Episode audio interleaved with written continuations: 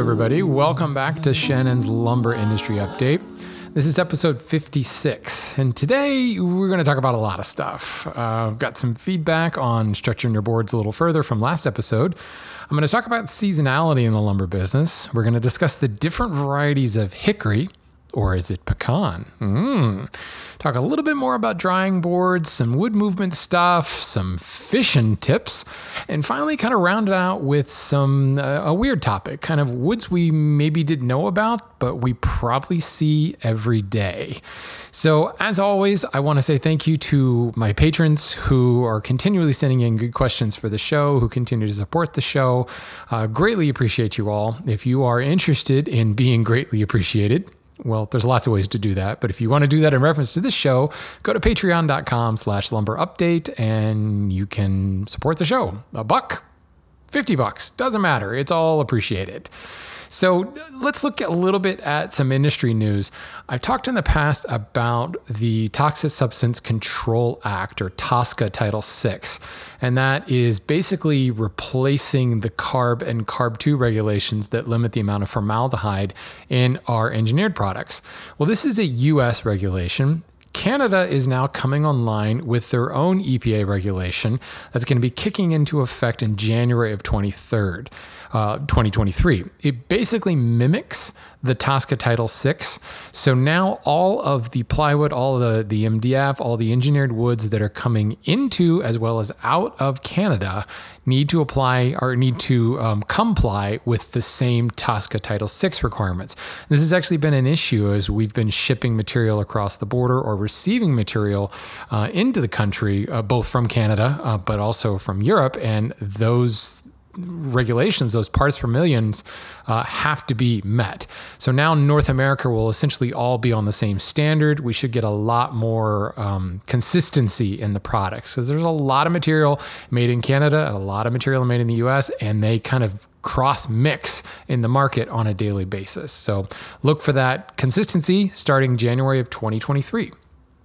So a little bit of feedback on the last episode when I talked about how can we stretch our boards further. And Michael wrote in and he brought up a really good point that I talked about planning a little bit more in kind of limiting the waste when you're buying material. He brings up the point that says sometimes you don't have that option and you have to alter your design in order to match the material you have. So he says, lots of us use this same process, he's referring to altering the design, later on in fabrication with story sticks and taking measurements off the prior piece and assembly rather than going off the original cut list dimensions. A good example of this is sizing the parts of your drawer off the actual case that you just built rather than cutting the drawer parts from the cut list because you never know if there's some changes there. By moving that little bit of flex back into the design process, we can adjust the design to fit the available material.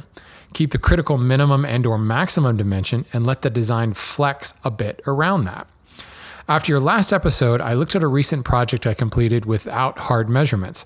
I calculated the fixed cut list required with the preliminary dimensions from my early sketches.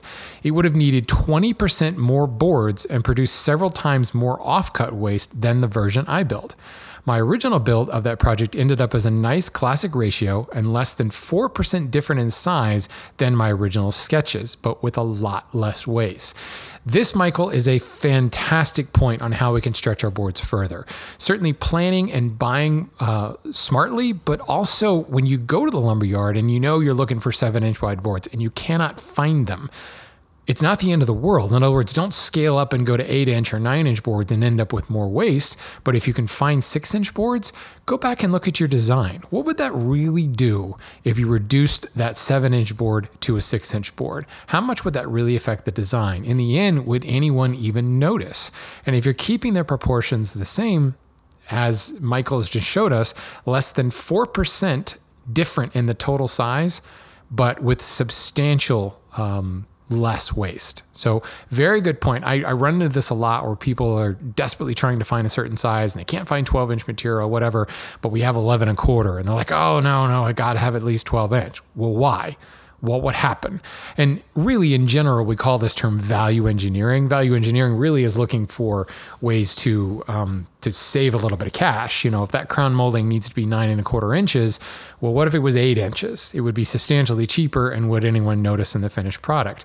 Here, certainly we're looking to save money by wasting less, but also it's amazing the changes. And this happens when you screw up too. Like if you accidentally chip out a board really dramatically and you have to plane a little bit more off that edge, and you end up reducing your panel, say, by 1/8 inch less than what your cut list is.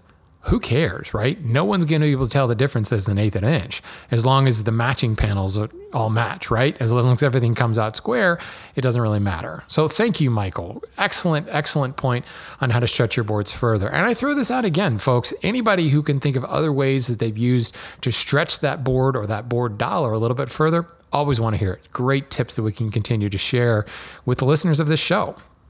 So I do want to get right into our email questions here. Aaron wrote in and said, I was wondering if the lumber industry has seasonal sales in similar fashion that retail does. For example, at the end of the summer, early fall, you'll see swimwear go on sale because stores need to remove that inventory and replace it with jackets and pants. Does the lumber industry see something similar? Do Cedar, Ipe, and Teak see a price decrease at the end of deck building season when the demand dwindles? Or does the price actually increase because supply is lessening in anticipation of the end of the season's lower demand? Or is the industry as a whole too large to experience those changes in the market, just determines prices regardless of the time of year? Aaron, I don't think any market is immune to seasonal sales changes, and the lumber industry absolutely is not. So you mentioned outdoor material, a deck building. I wouldn't really lump teak into the deck building, although a lot of people use it for deck building. Teak has a lot of other uses. The marine industry, the yacht building industry basically goes all year round. So teak doesn't really see any seasonality there. Well, it's not entirely true, but I'm going to focus on Ipe, you know, kind of the prime tropical decking species. And you'll find that a lot of the things that occur with Ipe happen very much the same with just about any other species based upon whatever their niche is, whatever it is they're looking for. So Ipe is a ridiculously hard tropical wood, primarily used for decking. It comes out of Brazil. It's grown all across Brazil. Brazil is a huge country, but Brazil is also prone to rainy seasons, monsoons, which can really shut down the supply chain. So it is, since it's a deck wood, it's heavily sought after during the winter months and the early spring months because people want to build their deck, finish their deck, refinish their deck before they actually use it, right? You will see some continued boom in sales throughout the summer. That's really more of the DIY market, and a lot of times it's smaller orders, people doing repairs to a deck rather than building an entire deck. For the most part, we want to have our deck done when the heat of summer comes around so we can enjoy our deck. Second of all, building a deck in the middle of summer is just terrible. It's not to say that people don't do it, but the lion's share of the sales are ahead of the summer months. So decking season to a lumber yard is really February to about Memorial Day. And in many instances where contractors are building the decks, there are certain communities that don't allow construction, deck building falling into that, after Memorial Day. Vacation communities, beach communities, where there's a huge rental season. There's a huge amount of people using their houses, and they don't want the sound of circular saws and hammering and screw guns and all that stuff. So many local municipalities will actually ban that type of work after Memorial Day through the summer season. Well, that seriously puts a kibosh on the sale of deck materials. So huge amounts of sales in February to about the end of May. It starts to dwindle in June, July, August. After Labor Day in September, things start to increase again because those construction halts now are released and people are going back in and doing additional work. Now, the deck sales are not quite as high. They go up a little bit, but what really starts to climb at that point is things like siding and shingles, where people are doing repairs and restorations after the summer season. And, you know, they've been hanging out at their beach house and they go, I really don't like the look of that siding. They're staring at it all day long. And that's when they decide to restore it. Or really in late October, the siding stuff takes off because hurricane season ends up and a lot of times there's damage to be repaired. While that's happening, there's kind of, as a byproduct, decking material is still being sold because people are thinking, well, while you're doing the work on the siding, let's go ahead and redo the deck, or let's add on to the deck or something like that. So you'll see a slight increase in decking sales from early fall up until about middle of November, and then it drops dramatically as we go into the holiday season, and there's just really not a lot of decking going on at all. Now, for many, many years, the decking season specific with Ipe was entirely controlled by the monsoon. And the monsoon would hit, and there was just no way to get lumber out of the forest. The roads turned to mud, trucks would sink in the mud, they would fall over, they just couldn't do it. So all shipping stopped. So what the sawmill started doing is quickly getting everything sawn into boards and getting it to port before the monsoon hit and shipping it as soon as possible. So decking season as far as sales here in the U.S. hasn't quite kicked in, but the importers and the distribution yards are flush with Ipe and more coming in every single day. There's many times in December and January when we can receive 27 shipping containers in one day.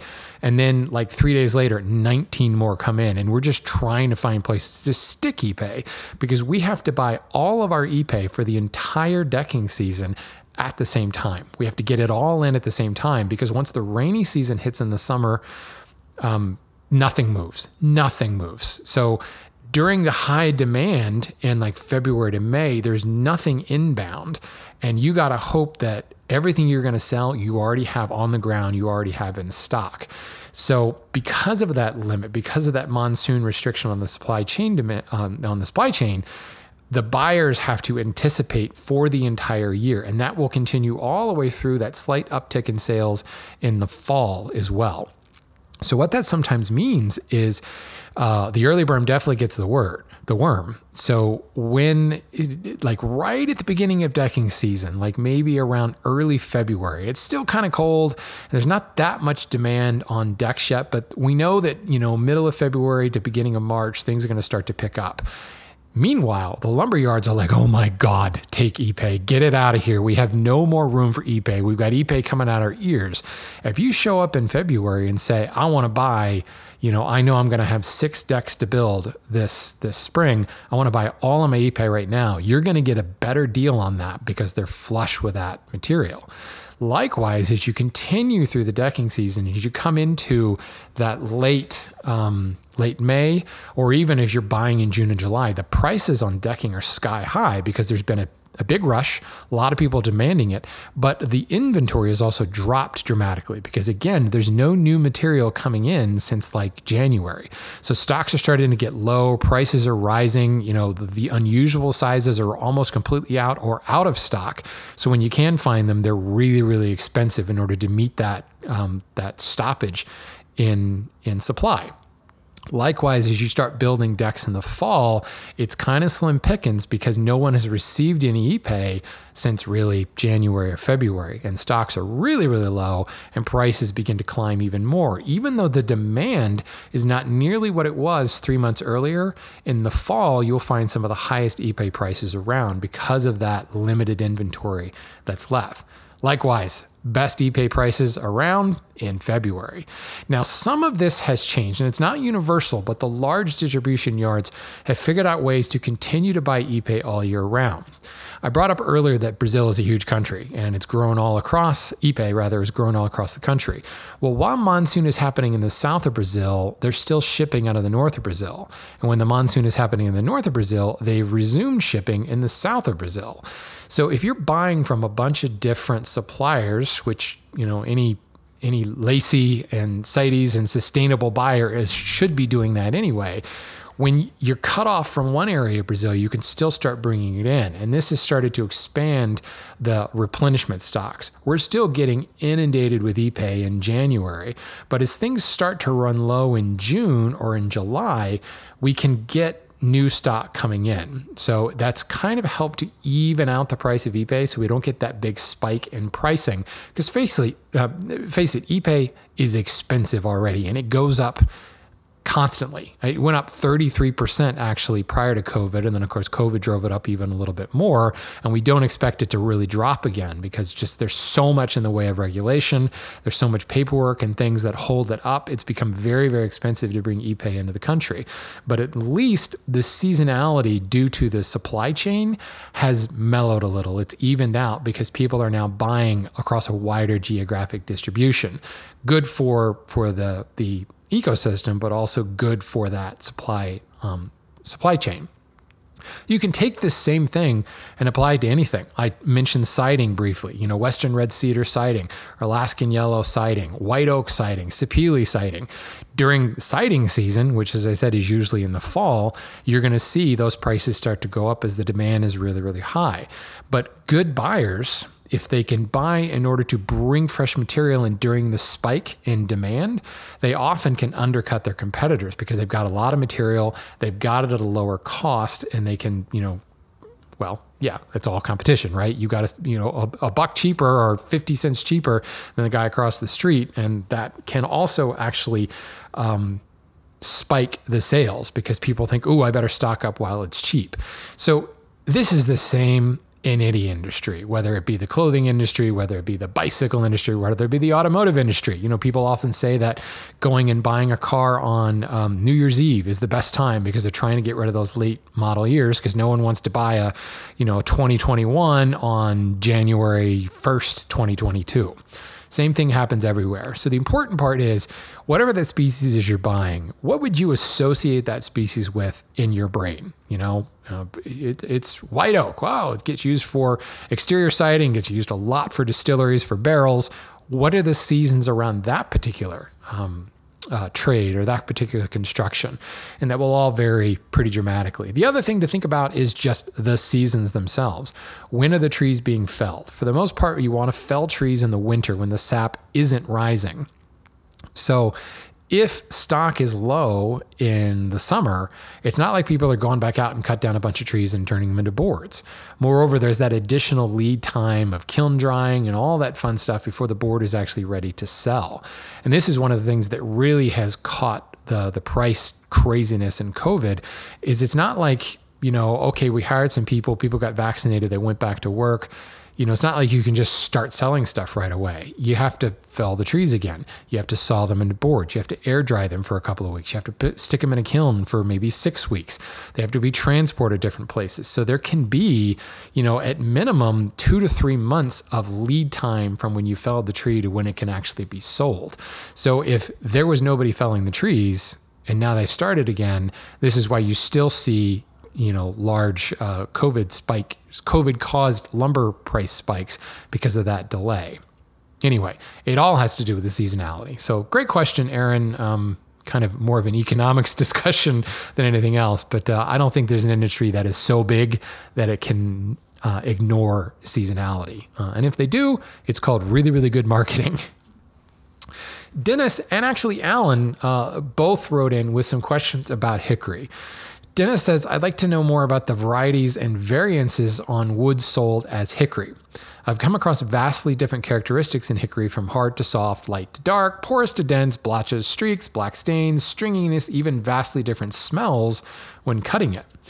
Are there multiple species being lumped in hickory lumber? I get that inconsistency is what gives this species its rustic character. Mostly, I'd like to know how to better characterize and describe these boards. And then Alan said, why are pecan and hickory often combined when I see them listed at a lumberyard? Often I see it as pecan/hickory. Would pecan make a suitable substitute for hickory in tool handles? Out here in West Texas, we have way more pecan trees than hickory. It is the state tree of Texas, for goodness sake. And I want to say thanks to Alan. Anytime I get an email from Alan, I have a warm spot in my heart for Alan because some of you may know I run something called the Hand Tool School, and I launched an apprenticeship program probably 3 years ago. And Alan, to this day, was the first apprentice to join the school. He's still an active apprentice. So, in fact, in the community, his moniker is the first apprentice. So, Alan, you always want to say thanks for taking the leap on me and joining the Hand Tool School as an apprentice. Anyway, let's talk pecan and hickory.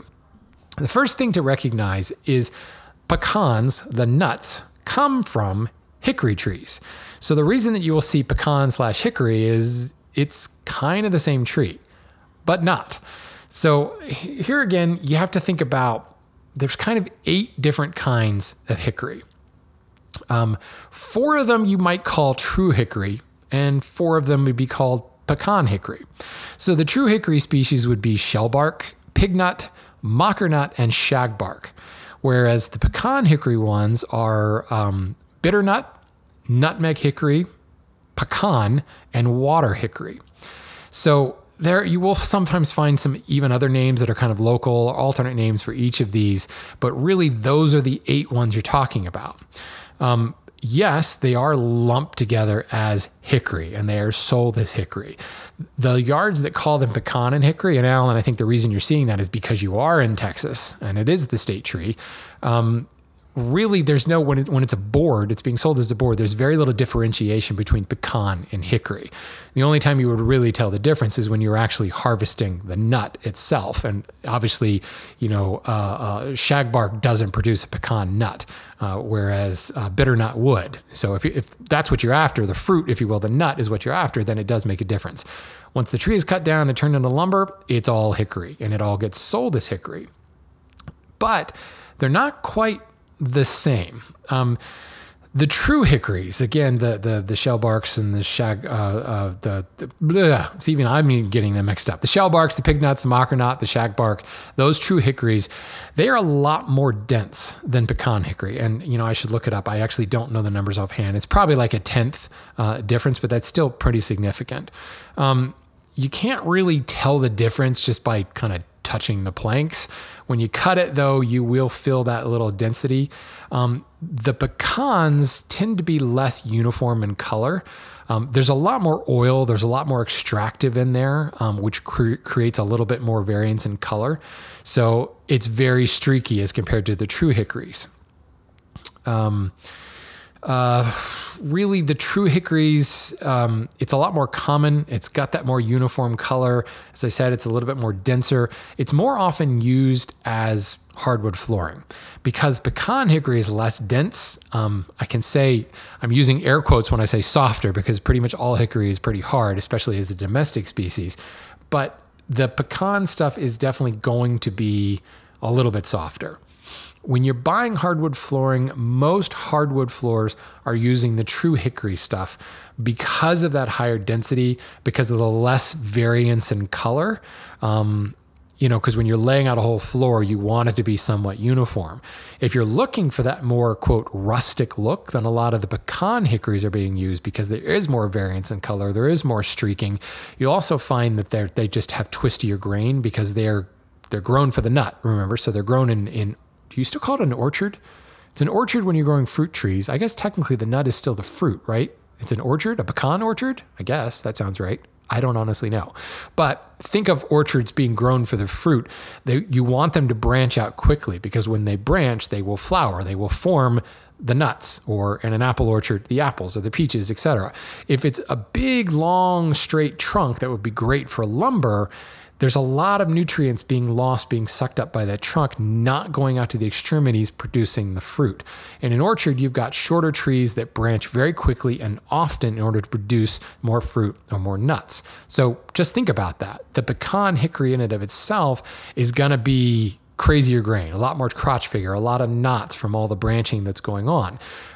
When pecan hickory is cut into boards, you generally will find the sizes are narrow and shorter because, again, that pecan tree is grown for the fruit. Whereas true hickory, well, that's grown for lumber. So the straighter and longer the bowl we can get, you're going to find somewhat straighter grain material. Hickory is still pretty branchy in its very nature, unless you are specifically growing a hickory plantation and really actively pruning in order to get that straight grain tree. And you got to really actively do it because it does want to branch quickly. So I really could sum this up in like 30 seconds instead of this long rambling diatribe, but pecan hickory is a little bit softer, less dense, much more variation in color, and certainly smaller sizes in the specification. True hickory is going to be a little bit better on the sizes. It's going to be more uniform in color. It's going to be denser and a little bit harder, more like traditional lumber boards. And for the most part, that's what you're going to find in your flooring boards. Great question, guys. This is one of those, again, I like to call them conglomerate species. Here you've got 8 different species that are all called hickory. Mahogany is another one, African mahogany specifically. Lots of different species that all come together. And you can buy, you know, boards from the same rack at the same lumber yard and have dramatic color and grain and working characteristics from 2 boards that were side by side in the same rack at the same retailer. Jeff has a question about drying boards. He says, I'm located in Ontario, Canada. When air drying various lumber species, maple, ash, and pine from my sawmill, I sometimes get mold being produced on some boards, but not others. This is based on climate, airflow. Once I decide to use the lumber, once milled to proper dimensions, is it safe to use for any application? Okay for arms or legs of a table, but not a cutting board? Thanks for sharing your knowledge. Good question, Jeff. Mold in general is due to lack of airflow when you are drying the boards. The reason you may see it on some rather than others is, well, just the 3 you listed, maple, ash, and pine, are dramatically different in their structural makeup. Pine, obviously very resinous. It's a softwood, so it doesn't have the pore structure, but the high amounts of resin in that pine is going to trap a lot of moisture and it can release it differently. Ash is a large pored ring porous wood that's going to dry with a lot less gooey center than pine. Maple, holy crap. I mean, it is so sweet, sugary sweet, especially hard maple. That's where maple syrup comes from. Lots of sugars in there. A lot damper, a lot more moist, if you will, than something like ash. So you may see no mold on the ash and a little bit on the maple and a whole lot on the pine, or none on the maple and still some on the pine. It's unlikely you're going to see it just on the ash and not on the pine unless there was a dramatic difference in moisture content and just really, really bad ventilation on the ash versus the pine. So airflow is absolutely key.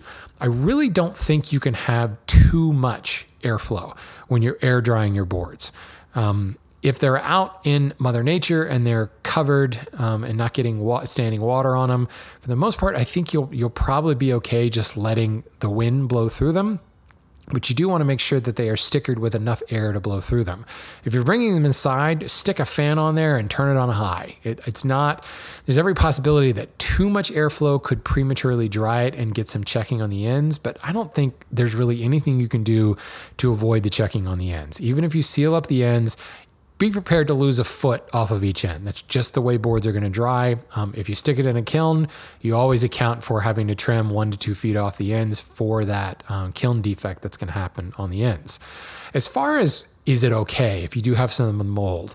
What I will do if I see some mold on some of my boards is a little bit of either a borax solution or, a dilute chlorine solution, just scrubbed on with a stiff bristle brush just to remove the active mold. Then I will run it through the planer. And that's just to keep any mold spores from kind of blowing up into the air in my shop, going into my dust collector. I don't care how good your dust collector is. Those mold spores are tiny, tiny, tiny. It's just a good idea to use that chlorine or borax solution just to kill that off and get it off the board. Once you're planing it though, the mold isn't going into more than surface deep. So once you've actually planed it off and you've got fresh, clean wood, you really don't need to worry about how you're using it downstream. Whether it's for a cutting board or for table legs or whatever. I don't think that should be a concern, especially if you've taken the time to remove it with borax or chlorine type solution. Thanks for the question, Jeff. Michael has a question about wood movement while actually building. He says, after listening to your series on wood movement, I'm making that wood moves, get over it mental shift. So thank you for that. I have a follow-up question, however. How do you deal with wood movement while building the project? I would assume that just as you build furniture with wood movement in mind, you should plan out your build process with wood movement in mind as well. Keeping some excess thickness and width on the board seems prudent and is something I already do, but I'm thinking that perhaps one should only mill up as much lumber as you can join together that day. Any other tips? So, Michael, I agree with you on that last point. I try to only mill kind of what I'm planning on joining that particular day. Some of that is just sanity purposes, especially because I work entirely by hand. I don't really want to spend all day milling boards. I want to just mill one or two boards and then move on to joinery, join those two together, then go back to milling and then into joinery and then back to milling. And you kind of rotate through that process. I also find that anytime you're milling all your boards at once, you're asking for problems. You know, anytime you've seen that scope creep on your cut list, and if you've already milled all your boards, you can't go back. So it's anytime I've got, say, moving parts like drawers within a case, I won't even touch the stock I have set aside for the drawers until after the case is glued up, pulled out of clamps, and probably even finished prepped. I don't even, you know, if I can mill those boards and then they sit while I'm building that case, and that, you know, could take a day, could take 3 weeks, it could take 3 months, depending on how much time I get in the shop. I really don't want to have that drawer stock sitting there milled. Now, there's other people who will say, well, you want to mill it and give it time for acclimation. The boards are still acclimating to your shop while you're in there. If you are milling them considerately, and by that, I mean, don't remove all the material off one side of the board and then take a 64th of an inch pass through the planer on the other side. If you're removing wood evenly from both sides of the board, you're going to get an even moisture exchange and you should end up with a flatter board. So there's the first tip.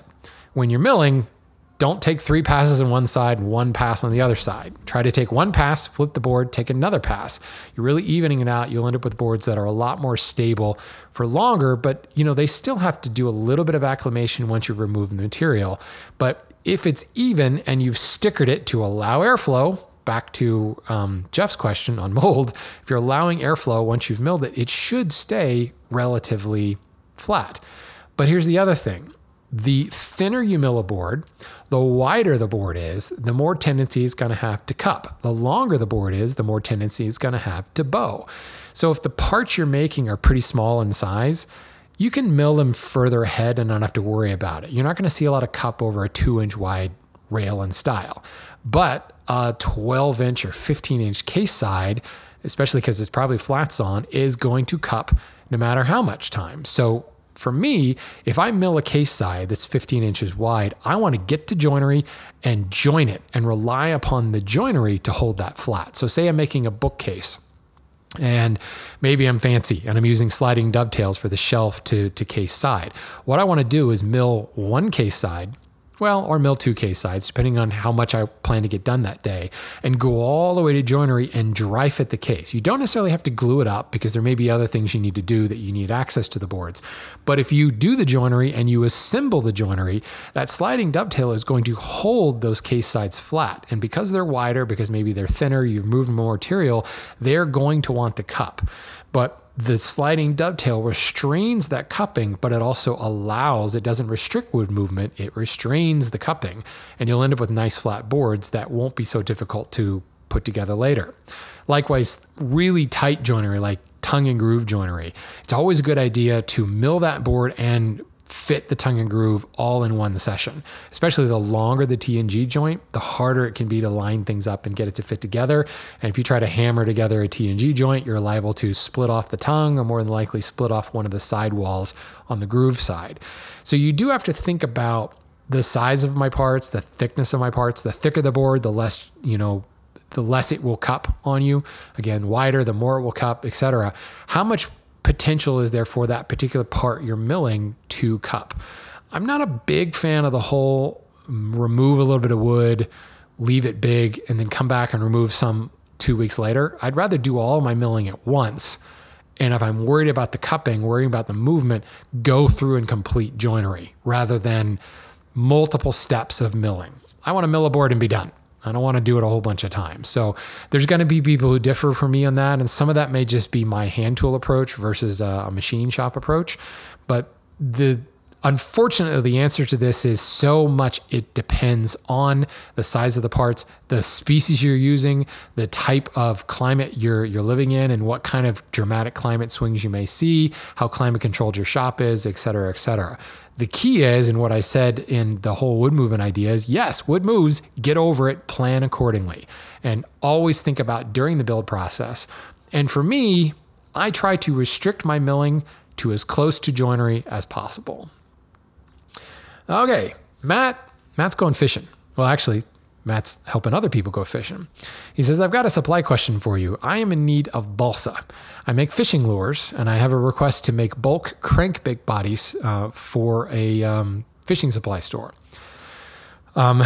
Anyway, I can't find a source here in or around Rhode Island for balsa boards. I get that half-inch or thinner hobby sheets, you know, like something like Michael's craft store or something, are small carving blocks, but that's it. Any help would be greatly appreciated. So here's the thing, Matt.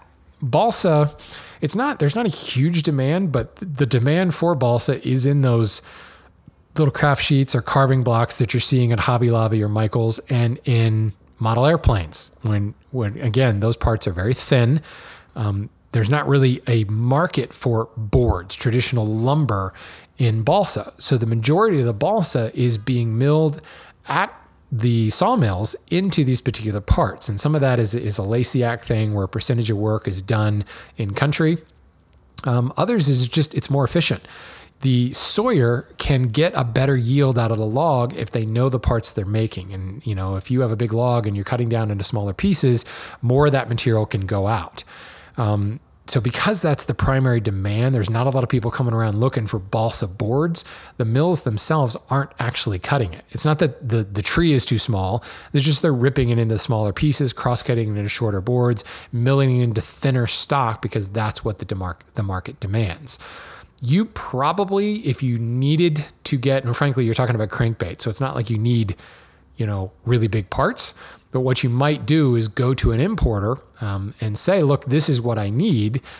More than likely, they're going to say, yes, we can produce that for you, but you need to buy like 1,000 board feet. You could make a couple million crankbaits with 1,000 board feet. But that's what's going to happen because what the sawmill has to do is essentially stop production, change up their settings, mill your order, and then switch production back over. So they kind of have to make it worth their while. One or two pieces, you know, would produce a lot of crankbaits, but one or two pieces is not worth the mill's time to shut down their primary production, what most of their customers are asking for. But here's the thing.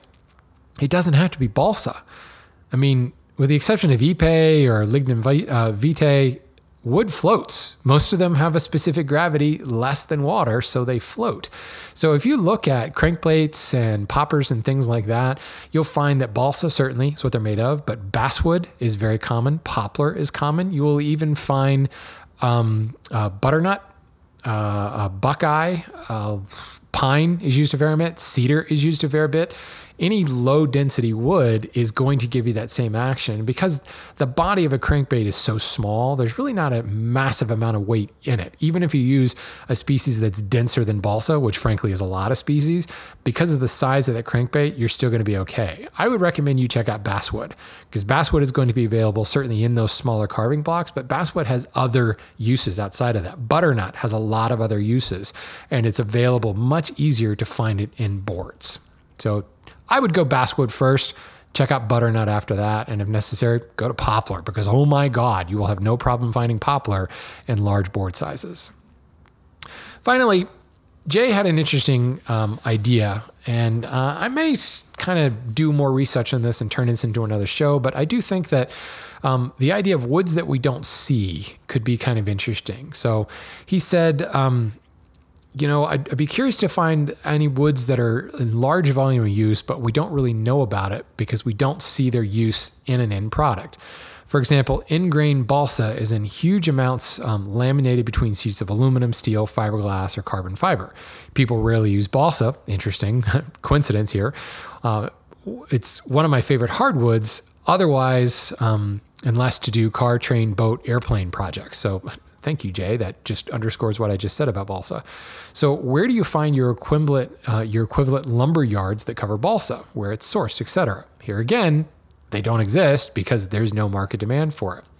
As a side note, I wonder why we don't hear more about Paulownia, as it's also a light, strong hardwood that will grow pretty much anywhere in the continental U.S.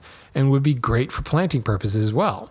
Why don't they use it instead of pine for pulp since it can grow faster at 20 plus feet per year? I know the Japanese use it for carving because of its nice grain, but it seems to be a non-existent wood otherwise. So good example of woods that are out there that we maybe don't know about or we don't actually see. And actually back to Matt's point on crankbait, Paulownia, or Kiri as the Japanese call it, would be another fantastic species for crankbait. Well, maybe not. Because it is so porous, it would be a little bit harder to get that kind of smooth acrylic look, whereas basswood basically almost has no grain and the pores are super, super tiny. But here's a good example of species of woods that are in huge volume that we may not really know about. Balsa, huge volume, but it's not showing up on the lumber yards because it's being used for model construction, frankly.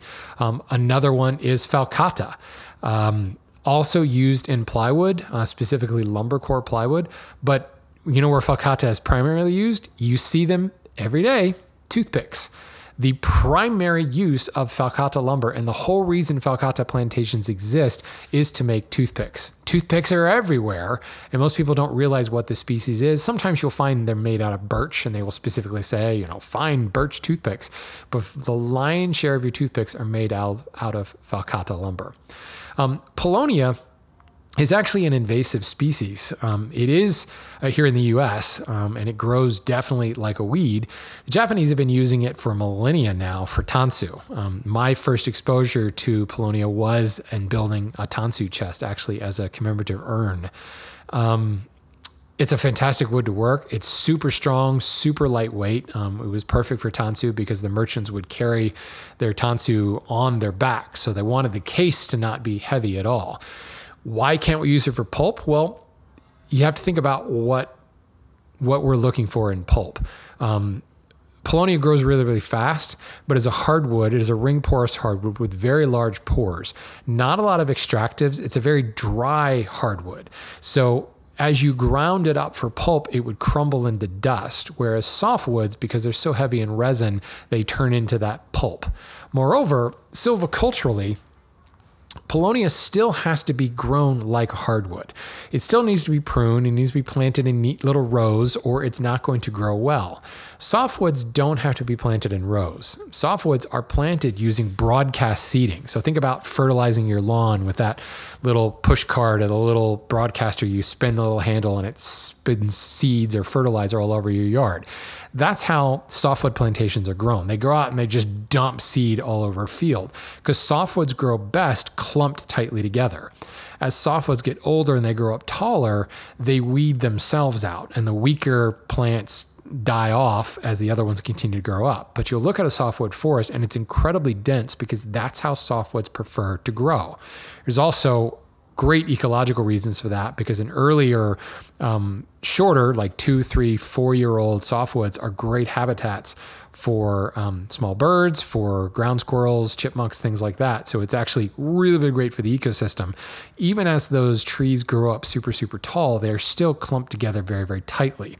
It's also why softwoods are clear cut. The best way to harvest softwoods is by clear cutting them.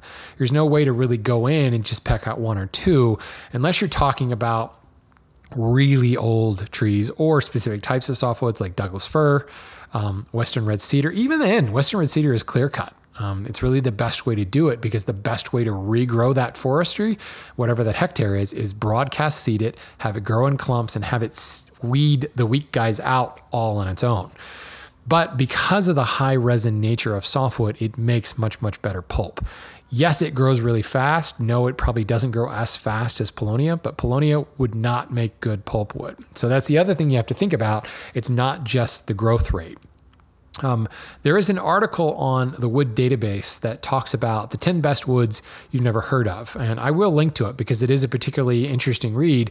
Paulownia actually shows up in there as number 9. Greenheart is another one. A lot of people may have never heard of it, but it's in wide use in piers and pilings. It's fantastic for ground contact, but also direct water contact. So go to just about any oceanside pier, and you look at those big round pilings, it is greenheart for the most part. Choc de Victa's on here, Burmese blackwood's on here, desert ironwood, pistachio, great wood. But here again, you don't see a whole lot of it because just like the pecan, it's grown for the nuts and people don't actually want to cut it down. They can make more money selling the nuts than they can cutting down and making lumber out of it. Black locust is another one. We talked about that in a previous episode, and we may see more black locust plantations once people get over the highly invasive taproot type issues. But you will find a lot of instances where there are woods that maybe you've never heard of, but they're in huge demand. Apatong is a great example of this, also known as curruing.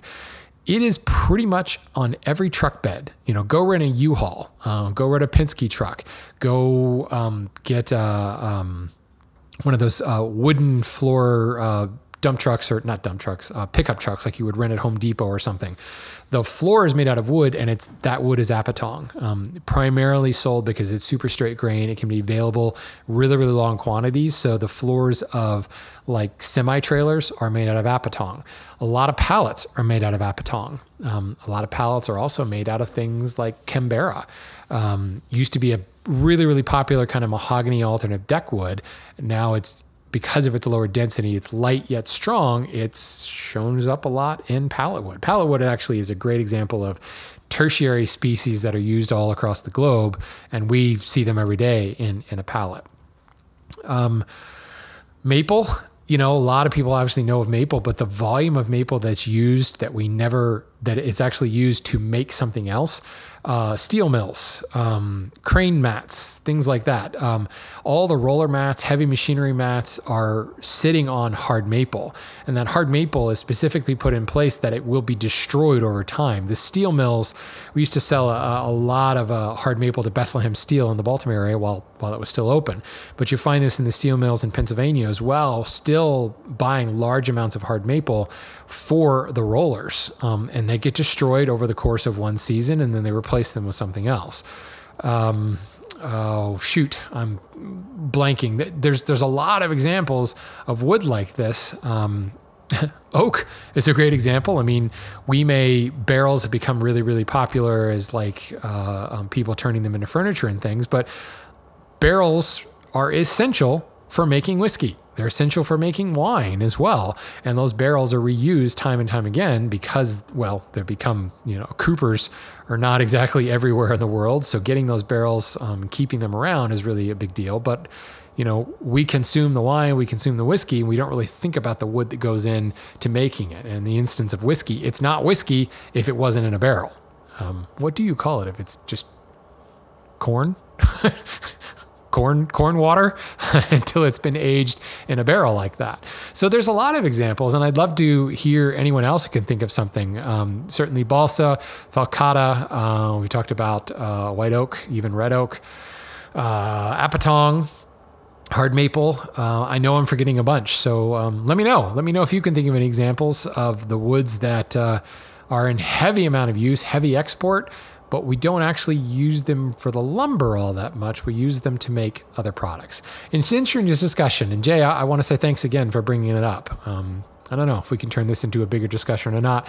Maybe if I did a little bit of research instead of preparing for this particular show like I prepare for Wood Talk, we could have come up with some more. But lots of things to think about in this episode. Some great questions, guys. We covered a whole bunch. So thanks as always.